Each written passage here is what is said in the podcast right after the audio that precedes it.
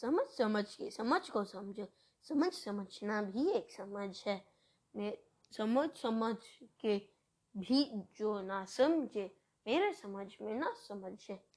किसी भी व्यक्ति या चीज़ के बारे में बिना समझे राय बनाना एक मूर्खता है। एक बार पिताजी का जन्मदिन था, पर माँ बहुत व्यक्त, व्यस्त थी। और उन्होंने बधाई नहीं दी। पिताजी काम पर गए। उधर भी किसी ने बधाई नहीं दी। पिताजी पूरे दिन बधाई नहीं मिली तो हताश हो गए।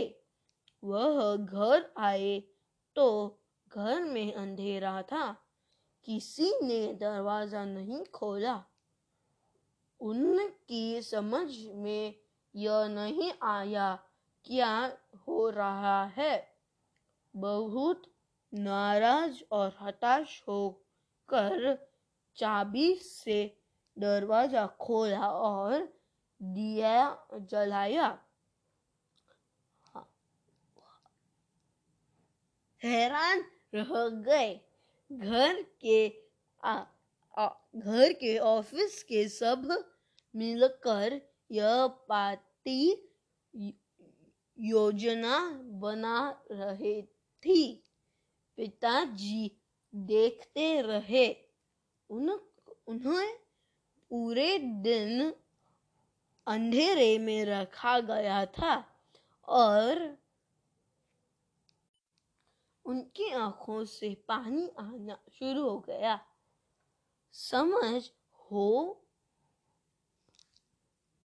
समझ हर वक्त होनी चाहिए। दुख में, सुख में, परीक्षा में समझ नहीं आता तो हम ताश नाराज़, दुखी हो जाते हैं। पर हमें संयम से काम लेना चाहिए, ना कि कोई, ना कि क्रोध या रोना चाहिए। धीरज और संयम से सारी बातें आती